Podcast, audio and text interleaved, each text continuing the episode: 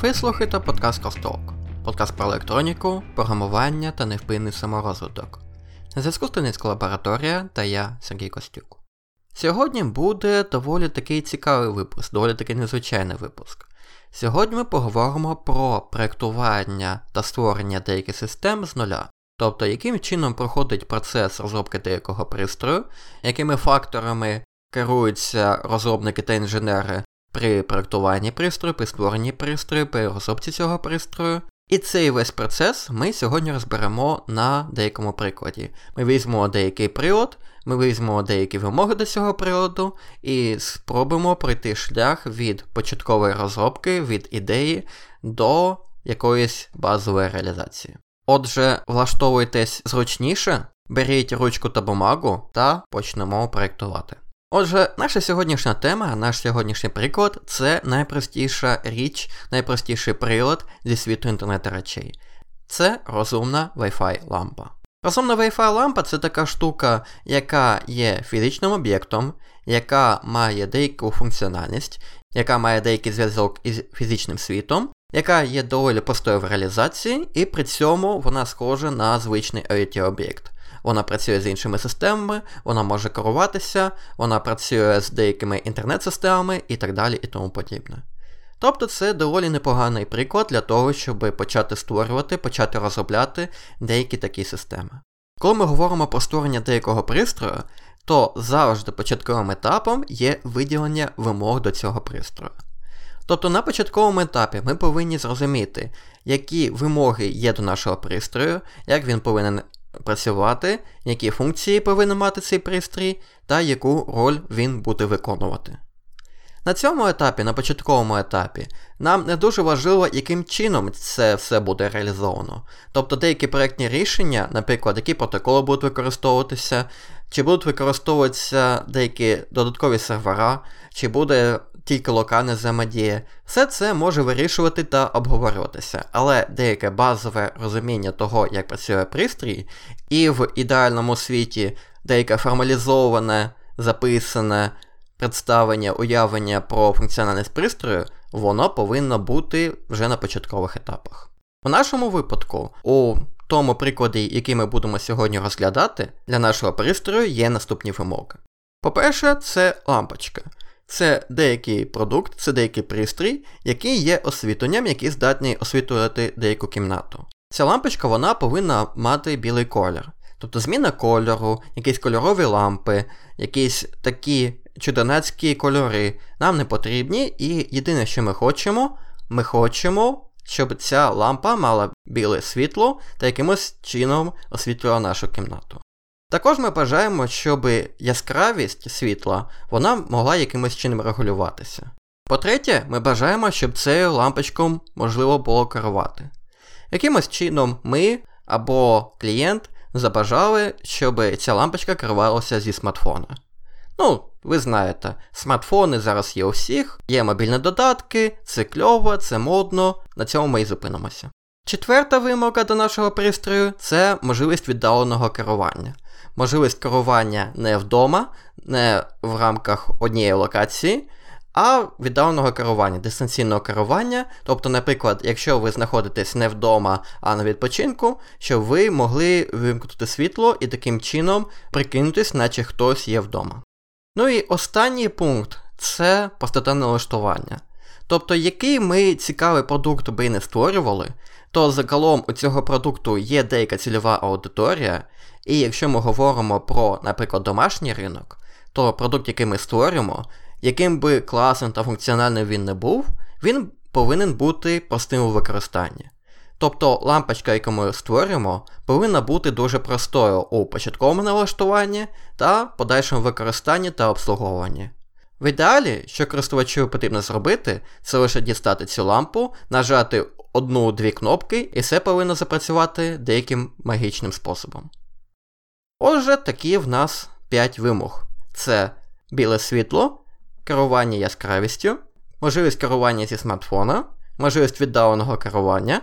Можливо, там деякі інтеграції також маячать на горизонті, та простота роботи для кінцевого користувача. Перше, що ми робимо, перше, що ми робимо після того, як ми отримали вимоги, І після того, як ці вимоги були якимось чином перенесені у деякий документ та узгоджені або замовником, або узгоджені у самій команді, якщо ми продуктова компанія, якщо ми продуктова команда, після того, як ми отримали вимоги, ми переходимо до початкового проектування. Коли ми говоримо про початкове проектування, то наше головне завдання у цьому це взяти нашу лампочку, нашу можливо складну систему. Таким чином, процес реалізації, процес роботи цієї лампочки або саму цю лампочку розбити на деякі модулі. Спочатку модулі більші, а потім модулі все менші, менші і менші. Таким чином, коли ми створюємо, коли ми розбиваємо велику систему на маленькі ізольовані модулі, таким чином ми спрощуємо одночасно декілька завдань. По-перше, людині набагато простіше розуміти, як працюють малі модулі. Тобто ви взяли один модуль, одну функціональність, реалізували і забули. І ви розумієте, як ця функціональність працює, як працювати з цим компонентом, і все дуже добре, і ви не заглиблюєтесь у те, як працюють, наприклад, інші модулі. По-друге, добра ізоляція модулів вона веде до можливості повторного використання та до можливості використання деяких готових компонентів. Тобто у якийсь момент ви можете зрозуміти, що таку задачу, як ви намагаєтесь вирішити, хтось її вже вирішив, і можна використовувати готові компоненти або відкриті, або купити деякий компонент у іншій компанії. І багато компаній так і роблять. Вони замість того, щоб створити всю систему самостійно, вони деякі компоненти або беруть як готові компоненти, або замовляють у інших компаній, які спеціалізуються саме у цих сферах. Ну і останнє, коли ми розбиваємо таку систему на маленькі блоки, ми не тільки полегшуємо супроводження та створення цієї системи, а також отримуємо можливість розбити цю функціональність, ці блоки, за цими блоками розбити нашу роботу. Тобто якимось чином делегувати та перенести деякі повноваження та деяку роботу на інших людей та ефективно розділити цю роботу, ефективно створити власний продукт. Коли ми говоримо про нашу лампу, то тут є декілька великих блоків. По-перше, в нас є деякий фізичний продукт, в нас є деяка лампа. Тобто в нас є деякий фізичний пристрій, який повинен хтось розробити, який повинен хтось запрограмувати, для того, щоб він просто мав можливість світити, змінювати яркість та працювати з еколом як звичайна лампа. По-друге, нам необхідне деяке програмне забезпечення для цієї лампи. Тобто ми вже можемо розділитися. Ми можемо розділитися на тих людей, які працюють з фізичною частиною, з апаратним забезпеченням, займатися тим, яким чином лампа отримує енергію від мережі, та інші люди будуть займатися тим, яким чином ця лампа буде працювати, яким чином ця лампа буде керуватися, та яке програмне забезпечення потрібно додати. Також ми казали, що наша лампа вона повинна підтримувати деяку можливість віддаленого керування. Тобто, коли ми кажемо про те, що лампа повинна керуватися зовні, повинна якимось чином взаємодіяти з іншими пристроями, то нам, напевно, знадобиться деякий модуль для зв'язку. Тобто деякий модуль, деякий засіб зв'язку. Бажано напряму з інтернетом без використання додаткових пристроїв, проміжних пристроїв, якщо це не є необхідним. Тобто пряме підключення до інтернету буде для нас доволі зручним та цікавим у даному випадку. Ну і останнє це серверна частина та мобільні додатки. Тобто нам потрібна деяка серверна частина, яка матиме змогу надавати доступ до нашої лампи, з якою наша лампа зможе зв'язуватися, та деякі мобільні додатки. Тобто, як ми казали, мобільний додаток є вимогою, початковою вимогою для нашого проєкту. Тобто можливість керування з допомогою мобільного додатку є основною з функцій нашої лампи. Таким чином, ми говоримо про те, що в нас є деяка фізична система, деяке програмне забезпечення, деяке програмне забезпечення северне, мобільне, безпосередньо на лампі. І в нас також є деякі засоби зв'язку, тобто хтось повинен написати або використати деякий готовий протокол для того, щоб лампа знайшла наші сервера та якимось чином передавати ці команди. Також, коли ми говоримо про цю всю систему, ми також можемо далі розбивати ці блоки. Тобто у фізичній частині можна розбивати систему за тими компонентами. Як, наприклад, один компонент буде керувати безпосередньо управління світодіодами, яскраві світодіодів та пікуватися про їх довговічну роботу. Деякий інший компонент буде відповідати за зв'язок, деякий інший компонент буде контролюючим компонентом і так далі і тому подібне. Аналогічно з програмним забезпеченням, тобто програмне забезпечення, яке на лампі, воно теж буде реалізувати власні функції, воно буде тісно взаємодіяти з апаратним забезпеченням, і деякі блоки, наприклад, деякі блоки ви можете розбивати не тільки за тим програмне чи апаратне це забезпечення. А, наприклад, це може бути ізольовані блоки, розділені за функціональністю. Тобто може бути програмна апаратна система, безпосереднє керування, програмна апаратна система зв'язку і так далі і тому подібне. Тобто тут можливість, яким чином блоки розбиваються, яким чином ми формуємо великі блоки, та яким чином ми ці маленькі блоки розбиваємо на більш маленькі блоки, це все змінюється від проекту до проекту, і у даному випадку ви вирішуєте, як вам зручніше. І далі, коли ви цю систему розробляєте, ви складаєте деякий базовий план. Тобто ось деякі подсистеми, ось що необхідно для того, щоб вони запрацювали, ось вимоги до цих підсистем, і ось люди, які цим будуть займатися, або деякі ресурси, які нам знадобляться. І після цього починається безпосередня розробка. Тобто, коли всі сторони розуміють, що їм робити, яким чином працює система, яким чином ця система розбита на модулі, та яким чином ці модулі взаємодіють між собою, після цього починається розробка. Розробка, вона штука така цікава. Тобто в процесі розробки можуть знаходитися деякі деталі, можуть робитися деякі поточнення у реалізації, можуть коригуватися деякі вимоги, може з'являтися або нові вимоги, або може виявлятися, що деякі вимоги вони є занадто дорогими за ресурсами для розробки. Тобто вимоги можуть змінюватися, доповнюватися, коригуватися по мірі того, як розроблюється продукт.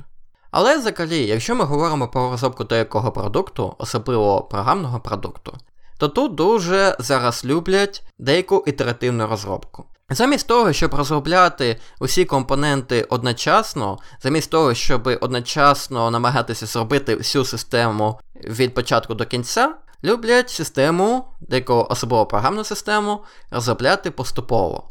Тобто спочатку реалізувати деяку маленьку частину функції, потім більшу, більшу, більшу та більшу. Деякі блоки, деякі фрагменти реалізації можуть замінюватися на, наприклад, дев-кіти, тобто на готові набори для збирання аналогічних пристроїв, або готові набори для розробки для розробників, для того, щоб вони могли продовжити власну роботу.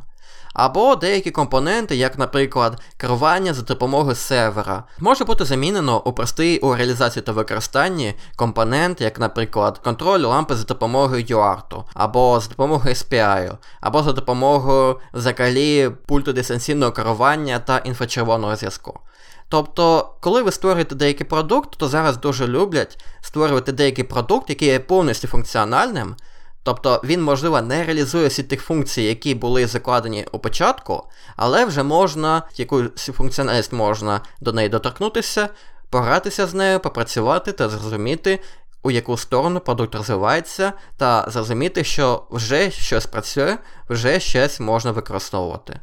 Ну і таким чином ми, напевно, будемо працювати сьогодні. Тобто ми починаємо розробляти. Поки створюється програмне забезпечення, розробники апаратного забезпечення вивчають залізо, вивчають, які компоненти вони можуть додати власний проект, які компоненти доцільно використовувати, та починає створювати деяку схемотехніку, деякі прототипи плат, які будуть далі використовуватися. У той самий час розробники програмного забезпечення, вони якимось чином аналізують апаратну платформу, аналізують, наприклад, мікроконтрольне ядро або мікропроцесор, з яким будуть мати справу, та починають писати деяку базову демонстрацію, деякі базові прошивки. Тобто, наприклад, вони можуть взяти деякі готові модулі для керування світодіодами, взяти деякі готові світодіоди та почати просто писати деяку базову прошивку. Базову прошивку, яка буде працювати з цим модулем, керувати яскравістю світодіодів і змінювати цю яскравість, можливо, спочатку просто алгоритмічно, тобто за деяким визначеним алгоритмом без участі деякого зовнішнього керування, а потім може додати або UART, або деяке дисоційне керування і так далі, просто для того, щоб побачити, яким чином ця ідея може працювати та які архітектурне рішення потрібно прийняти для того, щоб проект запрацював. Тобто, поки програмісти пишуть прошивку, інженери, які займаються апаратним забезпеченням, вони починають поступово реалізовувати залізо. Далі починають з'являтися перші прототипи. Програмісти та інженери вони починають обмінюватися результатами власної роботи. Тобто поступово додається нова функціональність, поступово поточуються деякі вимоги, і поступово усі учасники процесу починають бачити розвиток цього продукту, починають бачити, як цей продукт розвивається, які ідеї працюють, які ідеї не працюють. Згодом програмісти переключаються з деяких девкітів на деякі вже готові прототипи і адаптують власний софт вже від деякого готового заліза готових наборів розробника до безпосередньо того заліза, яке використовується у проєкті. Тепер переходимо до керування. Після того, як деяка базова логіка з керування яскравості світодіода вже зроблена, після того, як зроблений модуль, який буде керувати безпосередньо фізичною частиною нашого пристрою, ми згадуємо про те, що наступною задачею в нас є підтримка віддаленого керування. Як вже було сказано, ми повинні створити деякий пристрій, який може керуватися з телефона. Для того, щоб керувати деяким пристроєм з телефона, потрібно з цим пристроєм якимось чином зв'язатися. І якщо подивитися на сучасні смартфони, вони підтримують не таку вже й велику кількість можливостей підключення до деяких пристроїв. Вони підтримують Bluetooth, Bluetooth звичайний, Bluetooth Low Energy та Wi-Fi або якісь інші засоби зв'язку з комп'ютерними мережами з використанням комп'ютерних мереж та протоколу, наприклад, IP. Тобто, коли ми говоримо про максимально просту взаємодію з деякими клієнтськими пристроями, нам доводиться обирати практично між Bluetooth та Wi-Fi. Усі інші протоколи, наприклад, ZigBee, Z-Wave та інші протоколи, вони можуть бути дуже цікавими, дуже класними, дуже добре підходити для, до вашого сценарію використання, але для того, щоб їх підключити, наприклад, до телефону, вам знадобиться додаткове обладнання. Додаткове обладнання, яке, скоріш за все, кінцевий користувач не захоче купувати та не захоче платити за нього додаткову вартість. Якщо у вас нема на це деяких дуже значних причин та дуже значних аргументів. Тобто ми обираємо між протоколами Wi-Fi та Bluetooth. Протокол Bluetooth це дуже класний протокол. Чому? Тому що він використовує доволі відносно мало енергії. А порівнянні з Wi-Fi, Bluetooth використовує доволі мало енергії. Але Bluetooth це такий протокол, який має доволі маленький радіус взаємодії. Тобто, якщо ми вийдемо із нашої кімнати в іншу кімнату, то ми вже втратимо зв'язок на, з нашою лампою. У той час лампа це така штука, яка постійно підключена до постійного джерела струму, до центральної енергетичної мережі, і в нас немає необхідності пікуватися про об'єм тої енергії, яке споживає наш пристрій. У нас немає обмеження, наприклад, на об'єм того акумуляторного елемента, який використовується в пристрої ми можемо використовувати просто звичайну центральну енергетичну мережу. В такому випадку найкращим застосуванням, найкращим протоколом є протокол Wi-Fi. Чому? З великою долею вірогідності Wi-Fi роутер або якийсь інший пристрій, який забезпечує зв'язок з протоколом Wi-Fi, він вже встановлений вдома. Тобто його можна вже використовувати і ніякого додаткового обладнання нам не необхідно. Також ми можемо безпосередньо зв'язатися з комп'ютерами, з мобільними телефонами та іншими пристроями, які вже використовують комп'ютерні мережі.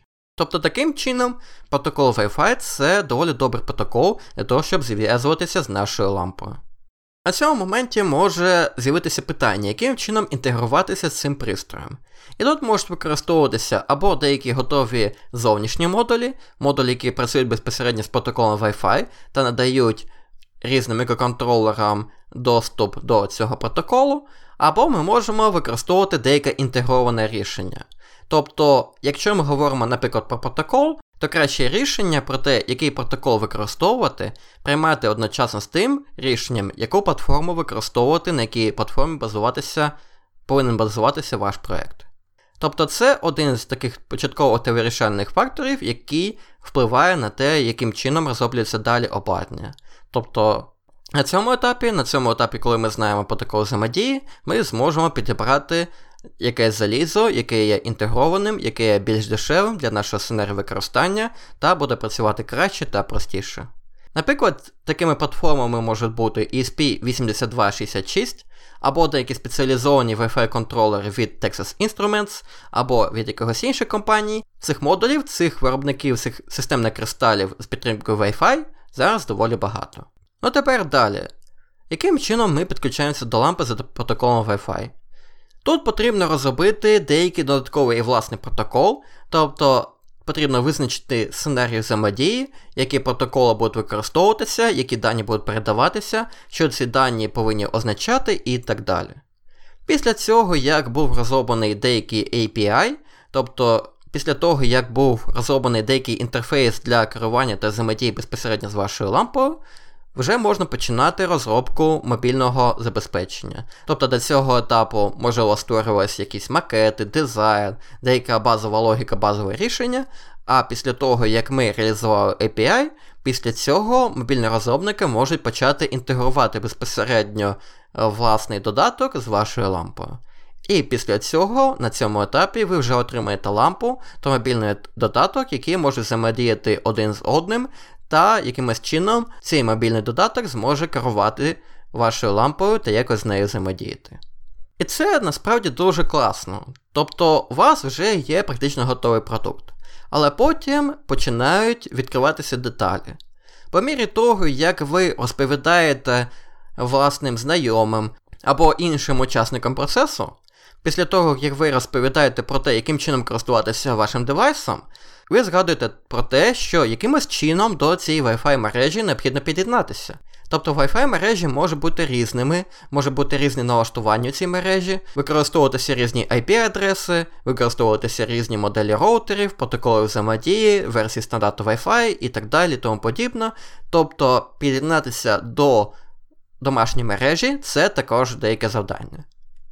Для того, щоб якось спростити цей етап, для того, щоб якось спростити налаштування, та для того, щоб не надавати користувачам можливість взяти вашу прошивку, підхачити там пару змінних та якимось чином залити результат на лампу, для того, щоб не робити увесь цей процес, ви починаєте думати про те, яким чином робити початкове налаштування лампи та яким чином проходить процес від розпакування вашої лампи, від покупки, розпакування до початкового налаштування та вже працюючої лампи.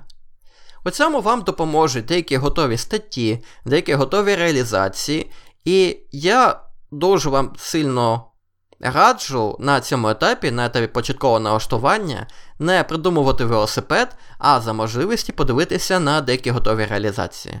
Тобто є деякі стандартні реалізації, наприклад, того, як працює Wi-Fi лампа. Тобто, коли ми приносимо деякі Wi-Fi пристрій додому, зазвичай що проходить? Wi-Fi лампа вона стає точкою доступу, до неї під'єднується деякий мобільний додаток. У цьому мобільному додатку вводяться деякі параметри для доступу до локальної мережі. Після цього Wi-Fi точка доступу переходить у режим клієнта, під'єднується до мережі та починає власну роботу та якимось чином знаходиться у мережі.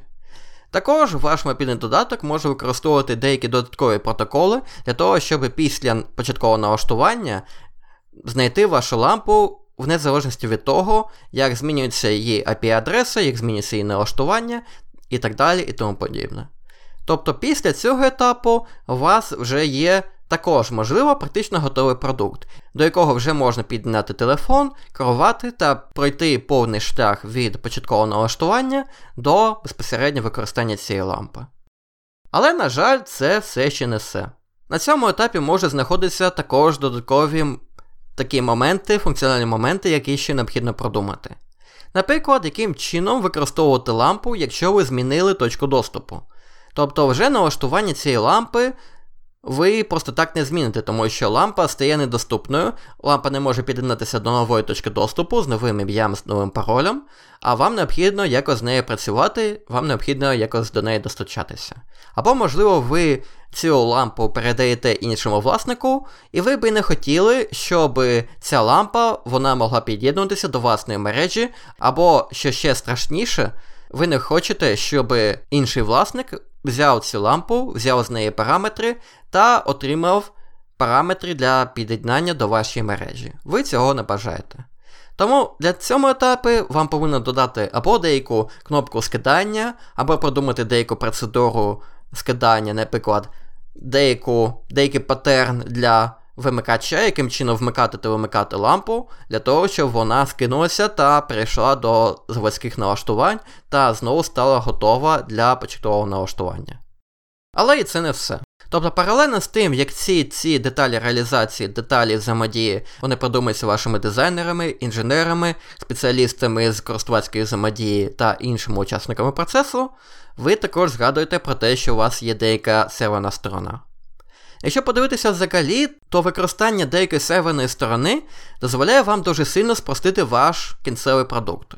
Тобто, коли у вас є деякий сервер, який постійно живе за деякою IP-адресою, ви можете не хвилюватися про те, яким чином знаходити ваш пристрій після початкового налаштування, яким чином з ним взаємодіяти, яким чином забезпечити доступ інших пристроїв поза межами домашньої мережі і так далі тому подібне. Ну і також ці сервера вони дозволяють дуже просто реалізувати авторизацію, доступ інших користувачів, контроль стану, якусь історію, якусь інтеграцію з іншими сервісами і так далі.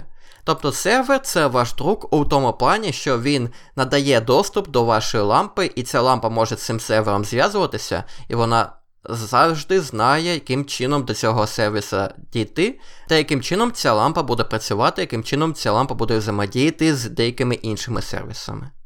І насправді, коли ми говоримо про створення деяких серверних додатків, то це відносно проста задача. Чому? Тому що зараз є дуже багато серверних додатків з графічним інтерфейсом або чистих сервер-сайт додатків без клієнтського інтерфейсу, таке теж буває, просто деякий API.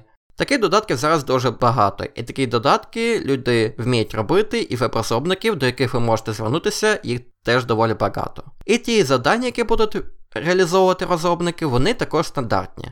Тобто просто є деяка сторінка, на ній є деякі кнопки, контент, можливо, деякий красивий інтерфейс керування вашою лампою, або, можливо, декілька кімнат, підтримка декількох ламп, авторизація, користувачі це все стандартні завдання, які дуже схожі на ті завдання, які вирішуються у стандартних веб-додатках. Тобто специфіки роботи з деяким пристроєм тут насправді небагато після того, як пристрій вже знайшов шлях до вашого сервера. Ну і тепер приходить час релізу. Ви вже знаєте, що у вас готовий додаток, у вас готова мобільна платформа, у вас готова серверна частина. Та найголовніше, у вас готова лампа, яка тішить вас світлом, яка блимає, яка відповідає на ваші команди, та взагалі тішить ваше око. Тобто все готово, все можна пакувати, відправляти в магазини і так далі. Але тут приходить деяка інша проблема. Насправді, після випуску продукту на прилавки, ваша історія далеко не закінчиться. Тобто, після того, як продукт випущений, ви повинні якимось чином його підтримувати та розвивати. У будь-якому випадку будуть знаходитися деякі апаратні проблеми, деякі програмні проблеми, буде проходити деяке доопрацювання функціональності, додавання нової функціональності, зміни існуючої, та можливо виправлення деяких багів та дефектів як у апаратному та програмному забезпеченні. І тут є дуже велике питання. Ви створили пристрій, ви створили прошивку, і в якийсь момент цю прошивку доведеться змінити для додавання нової функціональності або взаємодії з новою версією сервера. Для того, щоб на цьому етапі не поставити себе у незручне положення, треба ще на початкових стадіях, навіть до того, як ми дійшли до цього етапу, до етапу підтримки та супроводження, подумати про те, яким чином ви будете оновлювати ваш пристрій. Загалом, у оновленні пристрою вам також допоможе серверна частина.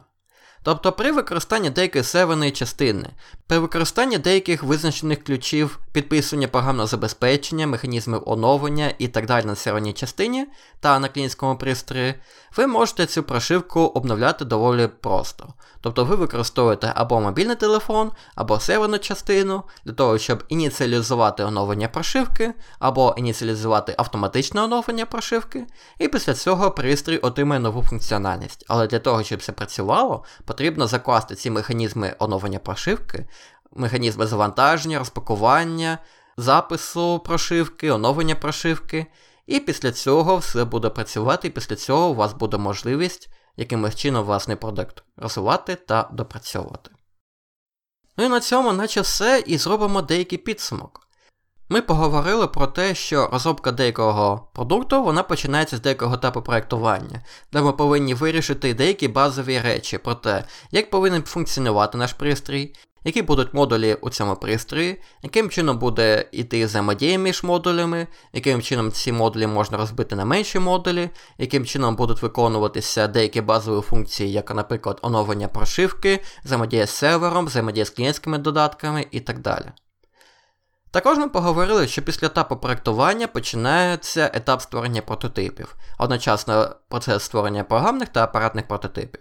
І ці прототипи вони можуть використовувати деякі готові компоненти, деяке готове залізо, яке, можливо, буде згодом або адаптовано, або зроблене нове на основі тих результатів, які ви отримаєте на етапі створення прототипу. Після цього, після створення прототипу, після того, як у вас є деяке базове розуміння, які речі працюють, які речі працюють добре, які речі потрібно покращити чи змінити, всі команди, дизайнери, програмісти, інженери апаратного забезпечення, продукт-менеджери і так далі, вони починають найактивнішу власну роботу. І кожен з цих людей, кожна з цих команд, вона працює для досягнення найкращого результату.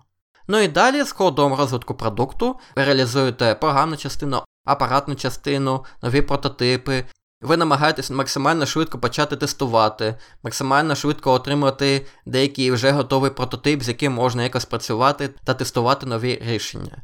І також ви повинні пам'ятати про безпеку, про оновлення програмного забезпечення, про взаємодію з клієнтськими пристроями, про те, як е, пристрій буде використовуватися і так далі, тому подібне. Тобто, загалом, процес розробки апаратного або програмного забезпечення є доволі комплексним, ітеративним і насправді доволі цікавим. При розробці цього продукту задіяна велика кількість різних людей з різним мисленням, з різним досвідом, з різним бекграундом, і спілкуватися з цими людьми, працювати е, над такими проектами у команді насправді дуже цікаво і якщо у вас є така можливість працювати з деякими дизайнерами, мобільними розробниками та, можливо, навіть менеджерами, якщо у вас є така можливість створювати проєкт в команді та працювати з різними людьми, я це всіляко рекомендую, тому що це те, чим ви будете займатися у безпосередньо роботі, займайтесь зараз або плануєте займатися у майбутньому. Ну і на цьому остаточно все на сьогодні. Дякую, що слухали цей випуск. Дякую, що слухаєте подкаст Кростолк.